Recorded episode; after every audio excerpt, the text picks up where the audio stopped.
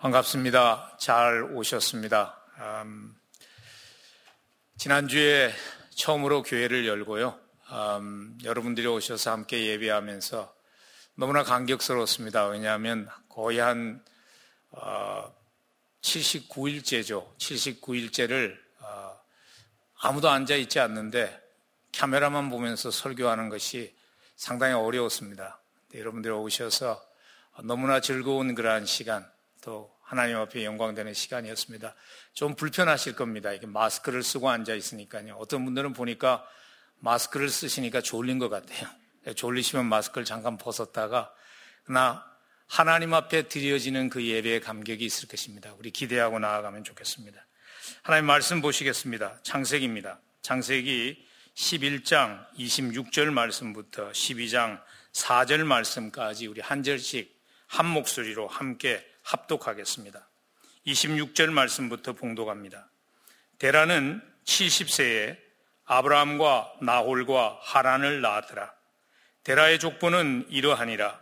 데라는 아브라함과 나홀과 하란을 낳고 하란은 롯을 낳았으며 하란은 그 아비 데라보다 먼저 고향 갈대아인의 우르에서 죽었더라. 아브라함과 나홀이 장가들었으니 아브라함의 아래 이름은 사레며 나홀의 아내 이름은 밀가니 하란의 딸이요 하란은 밀가의 아버지이며 또 이스가의 아버지더라. 사레는 임신하지 못하므로 자식이 없었더라.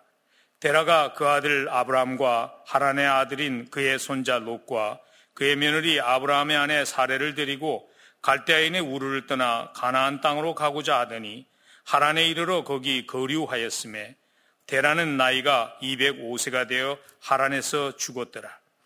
여호와께서 아브라함에게 이르시되 너는 너희 고향과 친척과 아버지의 집을 떠나 내가 내게 보여줄 땅으로 가라. 내가 너를 큰 민족을 이루고 내게 복을 주어 내 이름이 창대하게 하리니 너는 복이 될지라. 너를 축복하는 자에게는 내가 복을 내리고 너를 저주하는 자에게는 내가 저주하리니 땅의 모든 족속이 너로 말미암아 복을 얻을 것이라 하신지라. 이 아브라함이 여호와의 말씀을 따라갔고 롯도 그와 함께 갔으며 아브라함이 하나를 떠날 때에 75세였더라. 아멘. 다시 아브라함의 일생을 여러분과 함께 따라가는 그러한 시간을 갖기를 원합니다. 저에게 그런 질문이 있었습니다. 왜 다시 아브라함인가?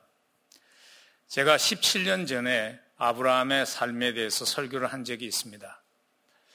성경에 나와 있는 모든 인물들을 다 설교하지 못하고 저의 목회가 마치는데 무엇 때문에 또다시 17년 만에 아브라함인가 하는 질문을 제 자신에게 해보았습니다.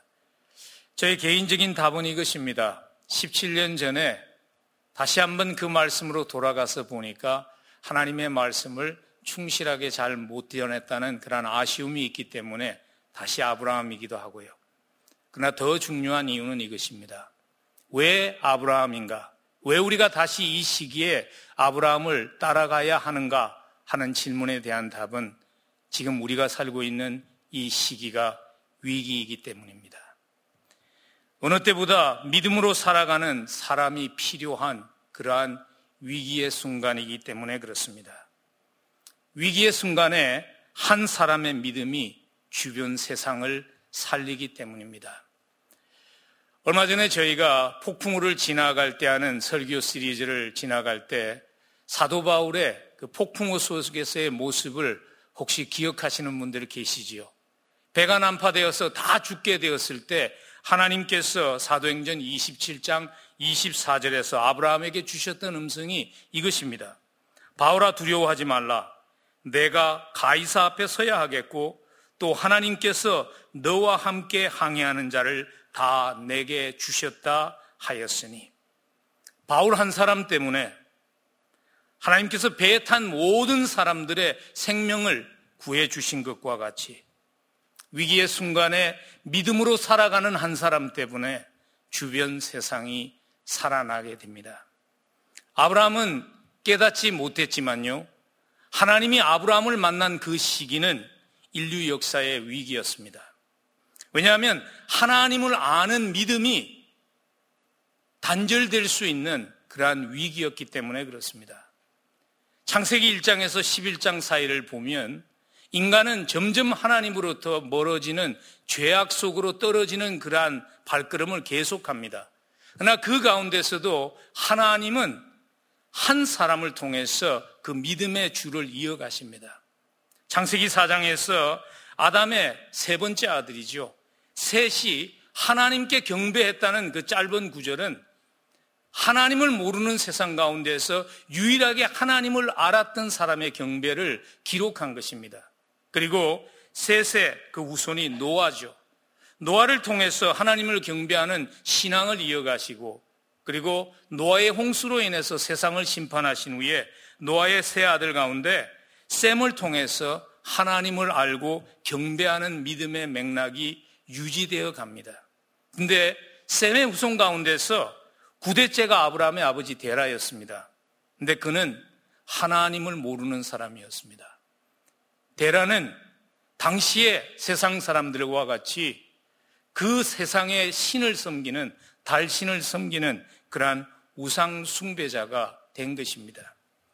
하나님을 아는 유일한 믿음의 그 줄이 완전히 끊어질 수 있는 영적인 위기였습니다. 그래서 하나님께서는 예배하는 하나님을 예배하는 하나님을 아는 믿음이 끊어지지 않도록 아브라함을 부르신 것입니다. 아브라함은 깨닫지 못했지만 개인적으로는 아브라함 인생의 위기였습니다. 왜냐하면 그의 인생이 아무런 의미도 없이 그럭저럭 살다가 사나마나한 인생으로 마칠 수 있는 그러한 위기였기 때문입니다.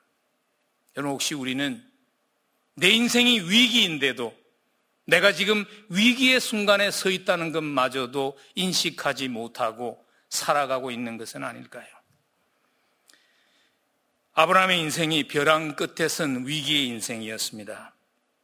근데 어떻게 그 벼랑 끝에 서 있던 한 발자국만 더 나가면 떨어져서 죽을 수밖에 없는 위기의 순간에 서 있던 인생이 믿음의 대명사에 그러한 믿음의 아버지라고 할 수 있는 믿음의 조상이라고 할 수 있는 아브라함으로 변할 수 있었을까요? 그 이유는요, 딱 한 가지밖에 없습니다. 하나님의 부르심이 아브라함을 아브라함 되게 한 것입니다. 성경 어디를 보아도 하나님이 아브라함을 부를 때 아브라함이 세상 사람과 달랐다는 기록이 없습니다. 하나님께서 아브라함을 택하고 부르셨기 때문에 아브라함이 아브라함 된 것입니다. 우리의 인생도 마찬가지라고 생각합니다. 우리의 인생을 세상 사람들과 구분하는 것은 하나님의 부르심입니다. 후회하지 않는 인생 되려면 그 부르심을 듣고 그 부르심에 반응할 수 있어야 합니다. 그래서 오늘 아침에요. 아브라함의 삶을 가치 있는 인생으로 바꾸신 그 하나님의 부르심에 대하여 함께 생각해 보았으면 합니다. 하나님의 부르심이 가져다 준 축복이 무엇인가? 하나님의 부르심 속에 담긴 그 능력은 무엇인가? 그리고 그 하나님의 부르심이 요구하는 것은 무엇인가? 한 가지씩 살펴보았으면 합니다. 첫 번째로 하나님의 부르심이 가져다 준 축복은 무엇인가? 그 축복은요, 하나님의 부르심은 우리의 삶의 터닝 포인트를, 전환점을 가져다 줍니다. 오늘 본문은 아브라함이 하나님이 아브라함을 부르실 때의 나이가 75세였다고 4절에서 말씀하십니다. 창세기 22장 4절에 아브라함이 하나님을 떠날 때에 75세였더라. 여러분 75세는 상당히 긴 시간입니다. 모르긴 몰라도 오늘 여기 예배에 참석하신 분은 75세를 사신 분이 없는 것 같아요. 근데 아브라함의 인생을 따라가 보면요. 75세까지 하나님이 아브라함을 부르기 전까지 75세까지 아브라함이 무엇을 했는가 하는 기록이 없습니다. 왜냐하면 기록할 만한 가치가 있는 인생이 아니었기 때문이죠. 별 기억될 만한 그러한 발자국을 남긴 인생이 하나님의 부름이 있기 전까지는 아니었다는 것이죠. 근데 75세 때 하나님이 아브라함을 부르십니다. 그리고 그것이 그의 삶의 turning point가 됩니다. 그것이 하나님의 부르심의 축복입니다. 하나님의 부르심이 아브라함의 삶에 어떤 turning point를 가져다 주었나요? 창세기 12장 1절에 보니까 내가 내게 지시할 땅으로 가라 하는 그 말씀을 통해서 하나님의 부름을 통해서 아브라함은요, 삶의 목적을 찾았습니다. 목적을 회복했습니다. 하나님의 부르심을 통해서 그는 삶의 목표가 정확하게 설정되었기 때문에 그렇다고 그래서 아브라함이 완벽한 삶 살지 않았습니다. 실수도 하고요. 또는 인간적인 방법으로 넘어지기도 하고요. 하는 그러한 부족한 모습이 있었지만 그가 부름받아 나선 그 길을 돌아서지 않을 수 있었던 그 힘은 어디에서 왔는가 하면 하나님의 부름이었습니다. 여러분, 오늘날 우리 주변을 돌아보면 얼마나 많은 사람들이 삶의 목적을 찾아서 몸부림치고 있는지 모릅니다. 아브라함의 시대나 우리 시대나 목적이 없이 몸부림치는 사람들이 얼마나 많은지 모릅니다. 한 28살 된 분이 솔직하게 자기의 인생에 대한 고백을 했어요. 노라 왓슨이라는 분인데 펜실베니아에서 태어나서 목사의 딸로 자란 그러한 분이에요. 지금은 성공해서 헬스케어와 관계되는 그러한 글을 써서 상당히 안정된 삶을 사는 분인데 그분이 이런 솔직한 고백을 했어요. 나의 아버지는 펜실베니아 주의 산골의 작은 교회 목사이었습니다. 나는 우리 아버지의 직업이 얼마나 싫었는지 모릅니다. 그런데 지금 내가 직장인이 되어서 떨쳐버릴 수 없는 질문이 한 가지 있는데 그것이 무엇인가 하면 우리 아버지는 별로 좋지도 않은 직업을 그렇게 즐기셨는데 나는 왜 더 좋은 직장에서 더 많은 월급을 받으면서 일하면서도 우리 아버지와 같이 삶을 투자할 만한 의미를 찾지 못하는가 하는 것이 나의 질문입니다라고 그녀는 솔직히 얘기했습니다. 여러분 이유가 뭘까요? 그녀가 목회를 해야 되는데 세상 일을 하고 있기 때문일까요? 아닙니다. 자기가 하는 일에서 하나님의 부름이 무엇인지를 찾지 못했기 때문입니다. 하나님의 부름을 통해서 찾은 인생의 목표, 그리고 인간 스스로가 정한 목표가 뭐가 다르기에 하나님의 부름을 통해서 우리가 목표를 찾게 되었을 때, 목적을 찾게 되었을 때 그것이 우리의 삶을 바꾸어 놓는 것일까요? 그 이유는요, 하나님의 부르심을 통해서 찾은 삶의 목표는 우리의 삶의 의미를 회복하게 하기 때문입니다. 우리의 삶의 의미를 알고 살아가게 하기 때문입니다. 오늘 아브라함의 삶이 이 과정을 잘 보여주는 그러한 예입니다. 아브라함이 부름을 통해서 하나님이 지시한 땅으로 가라 하는 그 목적을 향해서 살아가기 시작했을 때 그 목적과 함께 회복된 것이 의미였죠. 그래서 2절에 보면 하나님께서 그 의미를 이렇게 쓰셨습니다. 너는 복의 근원이 될지라. 아브라함은요, 자기의 삶의 의미가 그냥 자식 낳고 가정 이루고 세상에서 명성을 누리고 하는 그 정도가 아니라 영원한 의미가 있다는 것을 깨닫게 된 것이죠. 하나님께서 지금 자기의 그 부르심을 통해서 자기의 걸어가는 그 길을 통해서 하나님께서 지금 새로운 민족을 일으키시며 새로운 역사를 일으키고 있다는 그 의미를 깨닫게 된 것이죠. 아브라함이 처음부터 하나님의 그 자기의 부르심에 대한 의미를 100%다 이해했을까요? 이해하지 못했죠. 그러나 아브라함이 그 길을 가면서 하나님의 부름 따라 살아가면서 하나님과 동행하는 과정에서 그 관계가 점점 깊어지면서 그는 하나님이 자기를 부르시고 자기의 삶에 부어주신 그 의미를 100% 깨닫게 됩니다. 삶의 목표를 위해서 기꺼이 모든 것을 희생할 수 있었던 사람들의 삶의 이야기를 읽어보면 공통점이 뭐냐면요. 그들은 삶을 드릴 만한 의미가 무엇인가를 알았다는 것이죠. 아브라함이 정든 고향을 떠나서 하나님이 주신 목적을 위해서 사는 결단을 내릴 수 있었던 것도 삶을 드릴 만한 의미가 있는 하나님의 부름을 하나님의 부름을 통해서 찾았기 때문입니다. 예수님의 제자가 베드로와 요한이 한참 사업이 잘 될 때 배를 버리고 예수님을 따라 나설 수 있었던 그 결단도 무엇인가 하면 사람을 낚는 어부가 되리라는 그 주님의 부름에 담긴 그 의미 때문에 그들은 그들의 삶을 투자할 수 있었습니다. 하나님의 부름에 대한 순종은 삶의 목적과 의미를 찾게 합니다. 이것이 부르심의 축복입니다. 그러면 그 부르심의 능력은 무엇일까요? 그 부르심의 파워는 무엇일까요? 그 부르심의 파워는요, 하나님의 부르심은 우리의 부족함과 약함에도 불구하고 인생 역전을 가져다 준다는 것입니다. 여러분, 요즘 우리는 금수저, 흙수저 얘기를 참 많이 하면서 사는 것 같아요. 신문을 보아도, 매스컴을 보아도 온통 모든 기사 그 밑에 깔려 있는 그 스토리는 흙수저와 금수저 얘기인 것 같아요. 비영어권 영화라서 최초로 아카데미 상을 받았죠. 기생충이라는 영화. 그 영화의 스토리도 그거 아닙니까? 흙수저를 물고 나서는 아무리 발부둥 쳐도 금수저 물고 난 사람을 따라잡을 수 없다는 그 사회상을 고발한 것이죠.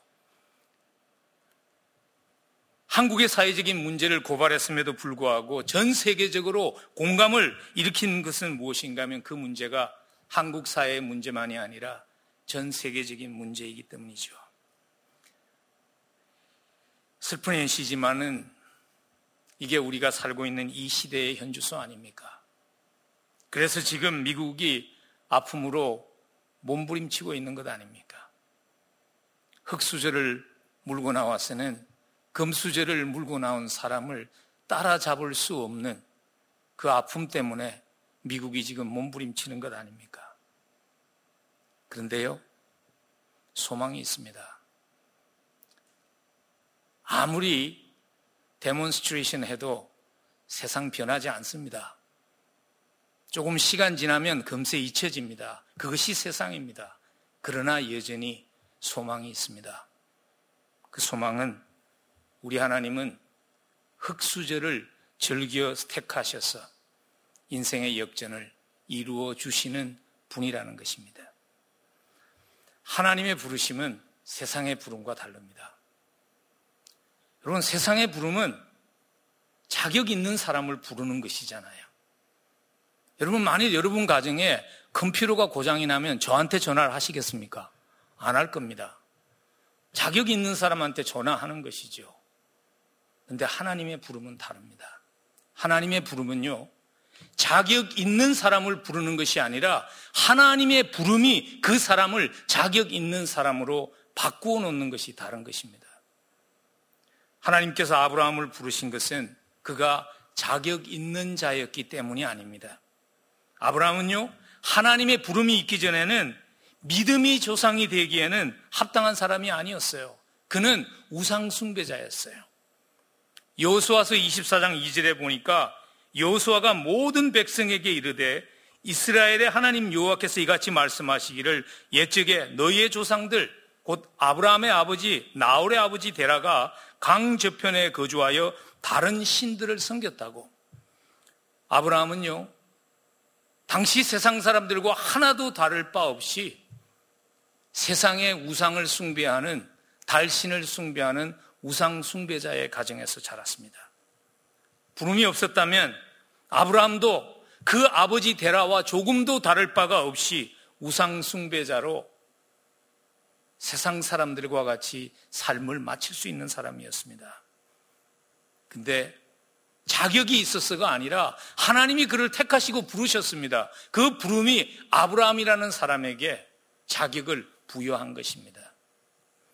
사라도 마찬가지죠. 아브라함의 아내였던 사라도 하나님의 부르심에 자격이 있는 사람은 아니었어요. 오늘 창세기 11장 30절을 보면 사라가 어떤 사람이었는가를 이렇게 한마디로 오늘 묘사하고 있습니다. 사라는 임신하지 못함으로 자식이 없었더라. 이건 번역이 좀 잘 못된 거예요.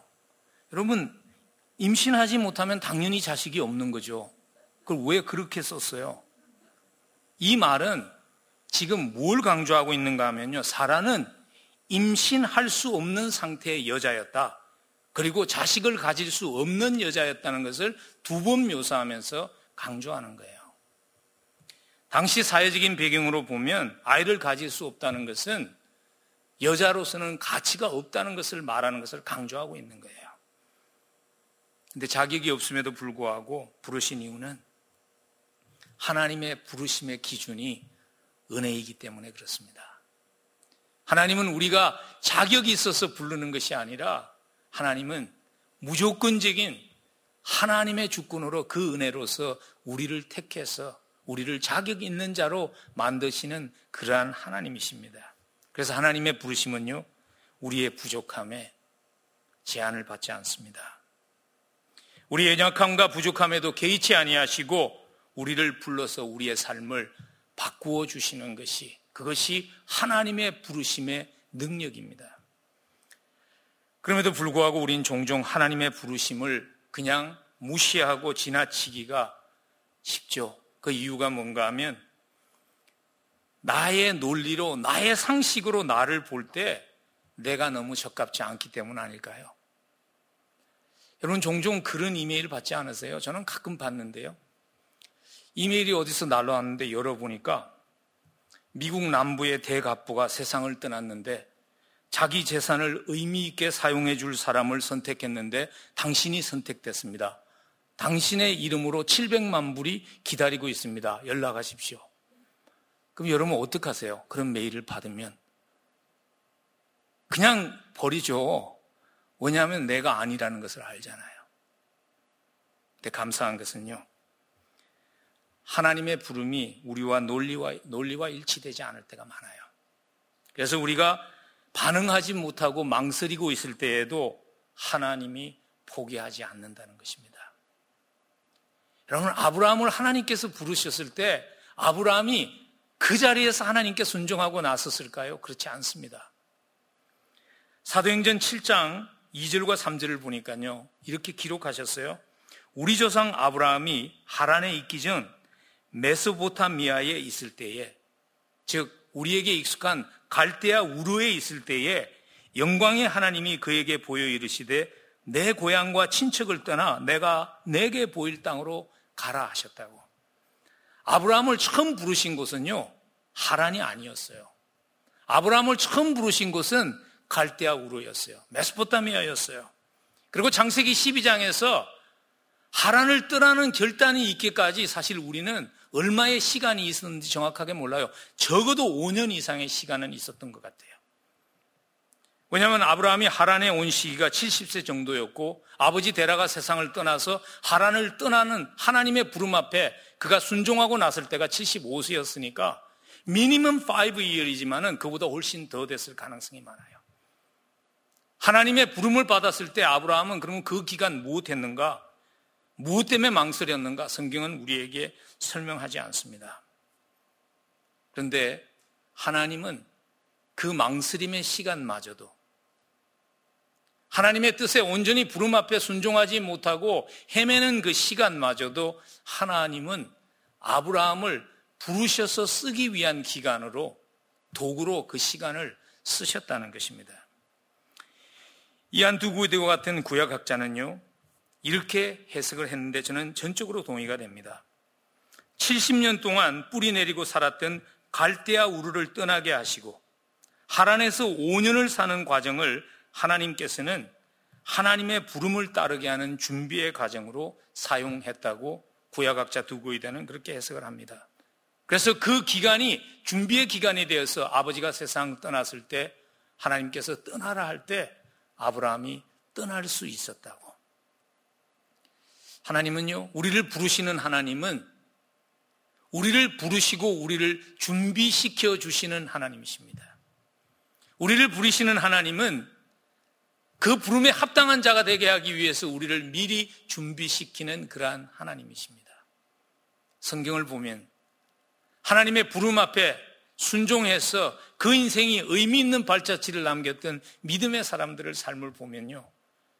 하나님께서 그들을 위해서 그들에게 가장 적합한 맞춤형의 준비의 과정을 하나님께서 준비하시는 하나님이라는 것을 볼 수 있어요. 예를 들자면 모세 인생이 그런 인생이죠. 40년 동안 바로의 궁전에서 교육을 받고 40년 동안 광야에서 목자로서 살아남는 것을 배우고 그 리더십과 그 섬김이 준비된 후에 하나님은 모세를 불러서 40년 동안 이스라엘 백성들을 광야에서 인도할 수 있는 그 부름에 합당한 사람이 되게 하신 것이죠. 오늘 말씀을 묵상하면서 저의 살아온 지난 세월을 돌아보아도 저는 인식하지 못했어요. 그래서 불평도 많이 하고요. 그런 세월이었지만 지금 돌아보니까 하나님은 그 시간들 조금도 헛되이 하지 아니하시고 저를 준비하는 시간으로 쓰셨어요. 이민자의 삶을 살게 하시고 바느질을 배우게 하시고 주유소에서 기름 푸는 것을 배우게 하시고 옷가게에서 세일즈맨 하는 것을 배우게 하시고 도서관이 마치면 보험회사 가서 청소하는 것을 배우게 하시고 여름 땡볕에서 빌딩 페인트 칠을 하는 그러한 모든 과정들이 저로 하여금 이민의, 이민자의 교회를 섬기는 그러한 훈련의 기간으로 준비의 기간으로 하나님은 쓰셨습니다. 이민교회에서 영어권 사역자였음에도 불구하고 정기적으로 한국말로 설교를 하게 하신 것도 지금 돌아보니 하나님의 준비의 손길이었습니다. 여러분, 그래서 하나님의 부름 따라가는 삶은요, 지나온 상황들, 그리고 지나가는 지금의 상황들, 하나도 의미 없이 헛된 것이 없습니다. 하나님의 그 부름에 합당하게 살아갈 수 있도록 우리를 준비하시는 과정임을 믿음의 눈으로 바라보면서 주어진 상황, 맡겨진 작은 일에 최선을 다할 수 있는, 충성을 다할 수 있는 우리 모두가 되면 좋겠습니다. 과정을 지나가면서 다 이해할 수 없습니다. 이 고난이 왜 필요한 것인지 과정을 지나가면서 이해할 수 없습니다. 그러나 한 가지 확실한 것은 우리를 부르시고 우리를 자격이 있다 하시며 우리를 쓰시는 그 하나님의 계획 속에 하나도 낭비됨이 없다는 것입니다. 언젠가 우리가 걸어온 인생의 길 돌아보며 웃음 지을 수 있는 그 순간이 꼭 옵니다. 그 소망 가지고 우리의 약함과 부족함을 즐겨 사용하셔서 영광을 받으시는 그 하나님의 부르심의 능력을 의지하며 인내하며 소망하며 찬송하는 인생 될 수 있기를 간절히 축복합니다. 부르심의 축복과 파워를 누리는 삶이 되기 위해서 그러면 부름이 요구하는 것은 무엇일까요? 부르심의 요구는 과연 무엇일까요? 부르심의 요구는요, 하나님의 부르심은 개인적인 결단을 요구합니다. 다른 사람, 주변 사람들이 어떻게 살아가든지 그것 인식하지 말고 자기의 부르심에 응답하는 개인적인 결단을 요구합니다. 오늘 12장 1절 아브라함께서 여호와께서 아브라함에게 이르시되 너는 너의 고향과 친척과 아버지의 집을 떠나 내가 내게 보여줄 땅으로 가라. 너는 너의 고향과 친척과 아버지의 집을 떠나라 하는 이 말씀이 강조하고 있는 것은 무엇인가 하면요. 함께 갈대아 우르를 떠나서 하란에 도착한 너의 친척들은 그곳에 머물러 있든 말든 너는 떠나라는 것입니다.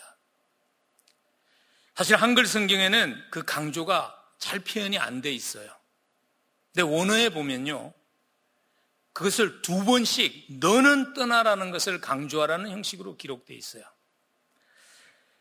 요즘 보면 킹 제임스 번역본만이 진짜 성경이라고 말도 안 되는 소리를 하는 사람들이 많아서 제가 킹 제임스 번역을 잘 인용하지 않는데 이 구절은 킹 제임스 번역이 정확하게 번역을 했더라고요. Get thee out of it. 너를 그곳에서 끄집어내라. 너를 그곳에서 끄집어내서 떠나게 하라는 그 강조가 오늘 이 원문 속에 기록되어 있어요. 순종하기 쉬운 부름은 아니었죠. 당시의 사회 구조로 볼 때 고향을 떠난다는 것은요, 그것은 거의 생각할 수 없는 일이에요. 왜냐하면 고대인들은 평생 자기가 태어난 출생지에서 몇 킬로 바깥을 나가지 않고 인생을 마치는 것이 고대인들의 생활인데 고향을 떠난다는 것은 생각할 수 없는 일이에요. 친척을 떠나 친척은 자기를 위험 가운데서 보호해 줄 수 있는 유일한 수단입니다. 그리고 역사적인 기록에 의하면요, 갈대아 우르와 하라는 당시 문명과 상업의 중심지였어요. 모든 꿈을 가진 사람들이, 야망을 가진 사람들이 모여드는 곳이 갈대아 우르와 그리고 하란이었는데 그곳을 떠나서 알 수 없는 미개척지로 간다는 것은 결코 쉬운 결정이 아니었어요. 그럼 사실 하나님께서 우리를 부르시죠.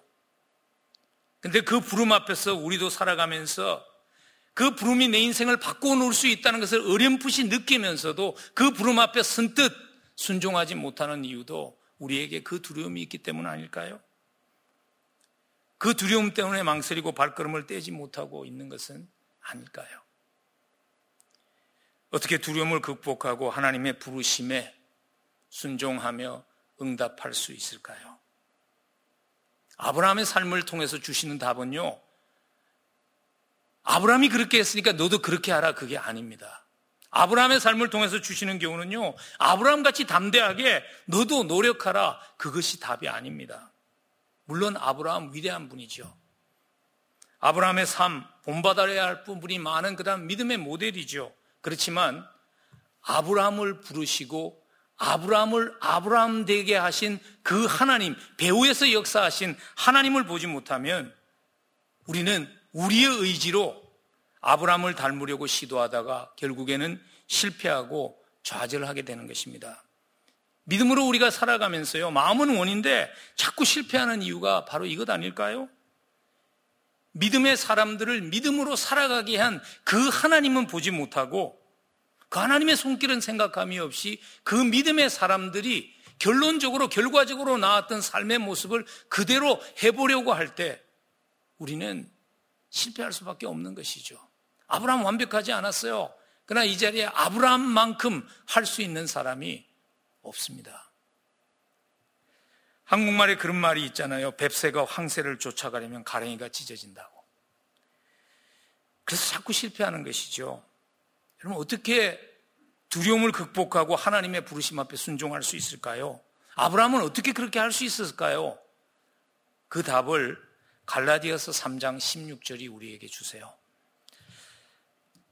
우리 한번 갈라디아서 3장 16절 우리 한 목소리로 한번 읽으시죠. 그동안 계속 그냥 앉아 계셨는데 갈라디아서 3장 16절 함께 읽습니다. 이 약속들은 아브라함과 그 자손에게 말씀하신 것인데 여럿을 가르쳐 그 자손들이라 하지 아니하시고 오직 한 사람을 가리켜 내 자손이라 하셨으니 곧 그리스도라. 오늘 갈라디아서 3장 16절은요. 창세기 12장 1절과 3절에서 하나님이 아브라함을 지시하는 땅으로 가라. 축복의 근원이 되라 말씀하시고 나서 창세기 12장 7절에서 다시 한번 하나님의 약속을 이렇게 요약합니다. 내가 이 땅을 내 자손에게 주리라. 내가 이 땅을 내 자손에게 주리라고 요약하신 그 하나님의 약속에 대한 해석이 갈라디아서 3장 16절이에요. 근데 갈라디아서 3장 16절에 보면 아브라함에게 주신 하나님의 약속에는 이미 장차 선물로 주실 예수 그리스도가 예언되어 있었다는 것입니다. 다른 말로 하면 아브라함이 두려움을 이기고 하나님의 부름에 순종해서 나갈 수 있었던 비결은 무엇인가 하면 아들을 바라보았기 때문이라는 것이죠. 아브라함은 장차 오실 예수 그리스도, 아들 예수 그리스도를 믿음의 눈으로 바라보았기 때문에 그 시대에 작은 예수로 살 수 있었다는 것입니다. 아브라함과 예수님 비교될 수 없는 인물이지만요. 아브라함이 걸어간 발자취는 작은 예수의 발걸음이었어요. 아브라함은 고향과 친척과 아비의 집을 떠나서 가나안 땅으로 갔지요. 우리 예수님은 하나님의 집을 떠나서 낮고 천한 이 땅에 오셨지요. 아브라함은 가나안 땅에서 나그네로 살면서 하나님의 은혜로 많은 축복을 누렸지요. 예수님은 이 땅에 오셔서 머리 둘 곳이 없는 삶을 사시다가 십자가에서 죄인들을 위해서 생명을 주셨습니다. 예수님과는 비교할 수 없지만 그러나 아브라함은요 그 오실 예수를 바라보며 작은 예수로 자기의 시대를 살았기 때문에 두려움을 극복하고 그 부름 앞에 순종하며 나갈 수 있었던 것입니다. 우리도 아브라함이 바라보았던 아들을 바라보아야 합니다. 하나님의 부르심에 순종하는 결단을 하려면 예수 그리스도를 바라보아야 합니다. 여러분 히브리서 기억하시죠? 히브리서 11장에 가면 믿음으로 살았던 사람들을 다 나열하죠. 한 사람 한 사람.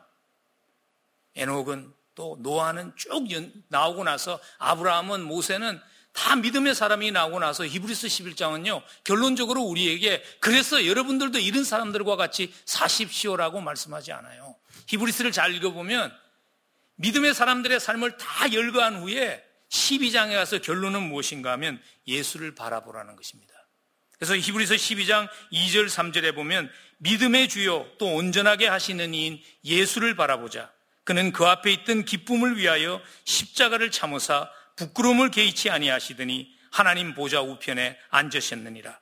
너희가 피곤하여 낙심하지 않기 위하여 죄인들이 같이 자기에게 거역한 일을 참으신 일을 생각하라. 예수를 바라보라. 예수를 기억하라. 그것이 우리로 하여금 믿음의 길을 갈 수 있게 하는 비결이라고 성경은 우리에게 말씀하십니다. 십자가에서 죄인인 우리를 위해서 죄인인 우리가 하나님의 자녀 될 수 있도록 죄인은 우리가 우리가 예수님의 형제 될 수 있도록 생명 주신 예수님을 바라보면 두려움을 극복하고 하나님의 부르심에 순종할 수 있다고 성경은 우리에게 그 비결을 말씀하십니다. 여러분 우리를 부르시는 하나님은요 감당할 수 없는 일을 요구하시는 하나님이 아니십니다. 우리를 부르신 하나님은 이미 아들로 하여금 우리가 가야 할 길을 다 가게 하시고 우리를 부르신 하나님은 이미 아들 예수로 이 땅에 오셔서 우리가 가야 할 길 다 가게 하시고 열어야 할 길 다 열게 하시고 준비하신 후에 우리를 부르시는 하나님이십니다. 우리를 축복하시고 축복의 통로로 풍성한 삶 살게 하시려고 모든 것을 준비하신 후에 우리를 부르시는 하나님이 우리의 하나님이십니다. 땅의 모든 족속이 너로 말미암아 복을 얻을 것이라. 아브라함에게만 준 약속이 아닙니다. 하나님의 부름 앞에 순종하며 나그네의 삶을 살아가는 모든 영적 아브라함의 후손들에게 주신 약속입니다. 아브라함은요, 자기 시대의 작은 예수로 살았기에 그 약속, 축복의 통로로 사는 그 약속, 누리는 인생 될 수 있었습니다. 작은 예수로 살아가라고 부르시는 하나님의 부름 앞에 예하고 순종할 수 있는 우리 모두가 될 수 있기를 간절히 축복합니다.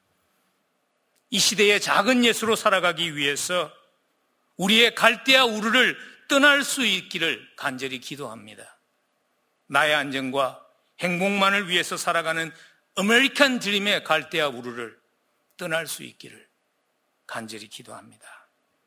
작은 예수로 살아가라고 우리를 부르시는 주님의 음성은 이것입니다. 여기 내 형제 중에 지극히 작은 자 하나에게 한 것이 곧 내게 한 것이니라. 내가 진실로 너희에게 이르노니 이 지극히 작은 자 하나에게 하지 아니한 것이 곧 내게 하지 아니한 것이니라. 예수의 심장으로 고통당하는 세상을 바라보며 작은 예수로 지극히 작은 자의 눈물을 닦아줄 수 있는 지극히 작은 자의 옆에 설 수 있는 작은 예수로 이 시대를 살아갈 수 있는 그 부름 앞에 예하고 순종할 수 있는 우리 모두가 될 수 있기를 간절히 축원합니다. 함께 기도하겠습니다.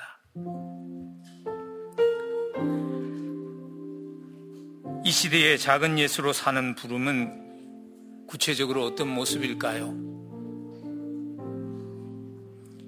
예수님의 눈길이 머물고 있는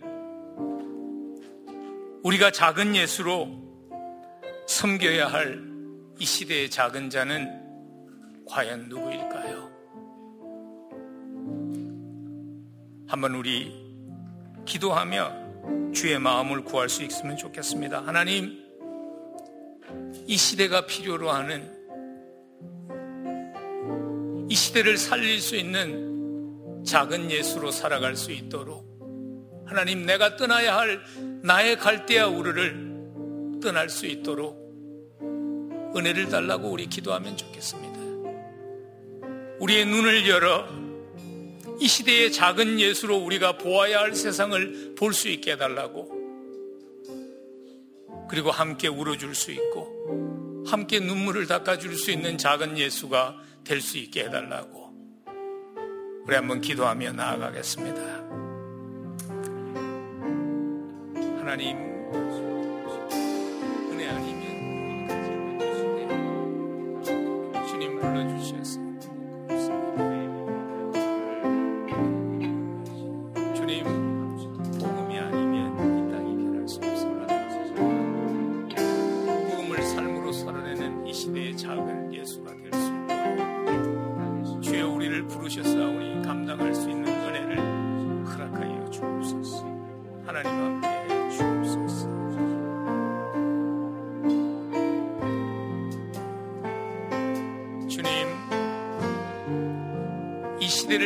작은 예수로 살아갈 수 있도록 부르시는 주님의 부름 앞에 순종할 수 있는 은혜를 허락해 주옵소서. 주의 눈으로 고통당하는 세상을 볼 수 있도록 도와주옵소서. 주님이 마음에 둔 지극히 작은 자를 섬기는 그리스도의 손과 발이 될 수 있도록 작은 예수로 살아갈 수 있도록 우리 열린문 공동체를 사용하여 주옵소서. 예수 그리스도 이름으로 간절히 기도합니다.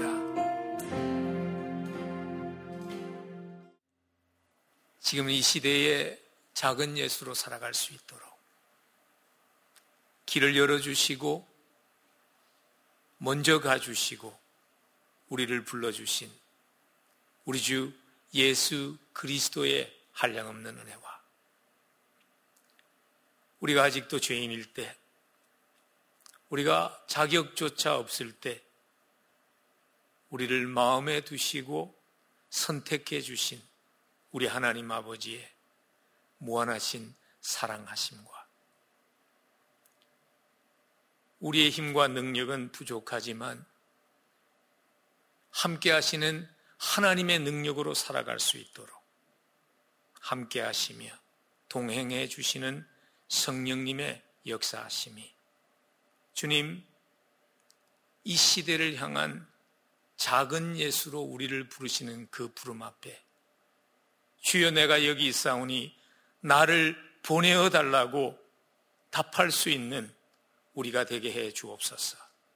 기도하며 이 자리를 떠나는 사랑하는 성도들의 사무에와 그들의 가정과 그들의 생업 위에 그리고 하나님의 몸된 교회 위에 지금부터 영원까지 함께 하시옵기를 간절히 축원하옵나이다.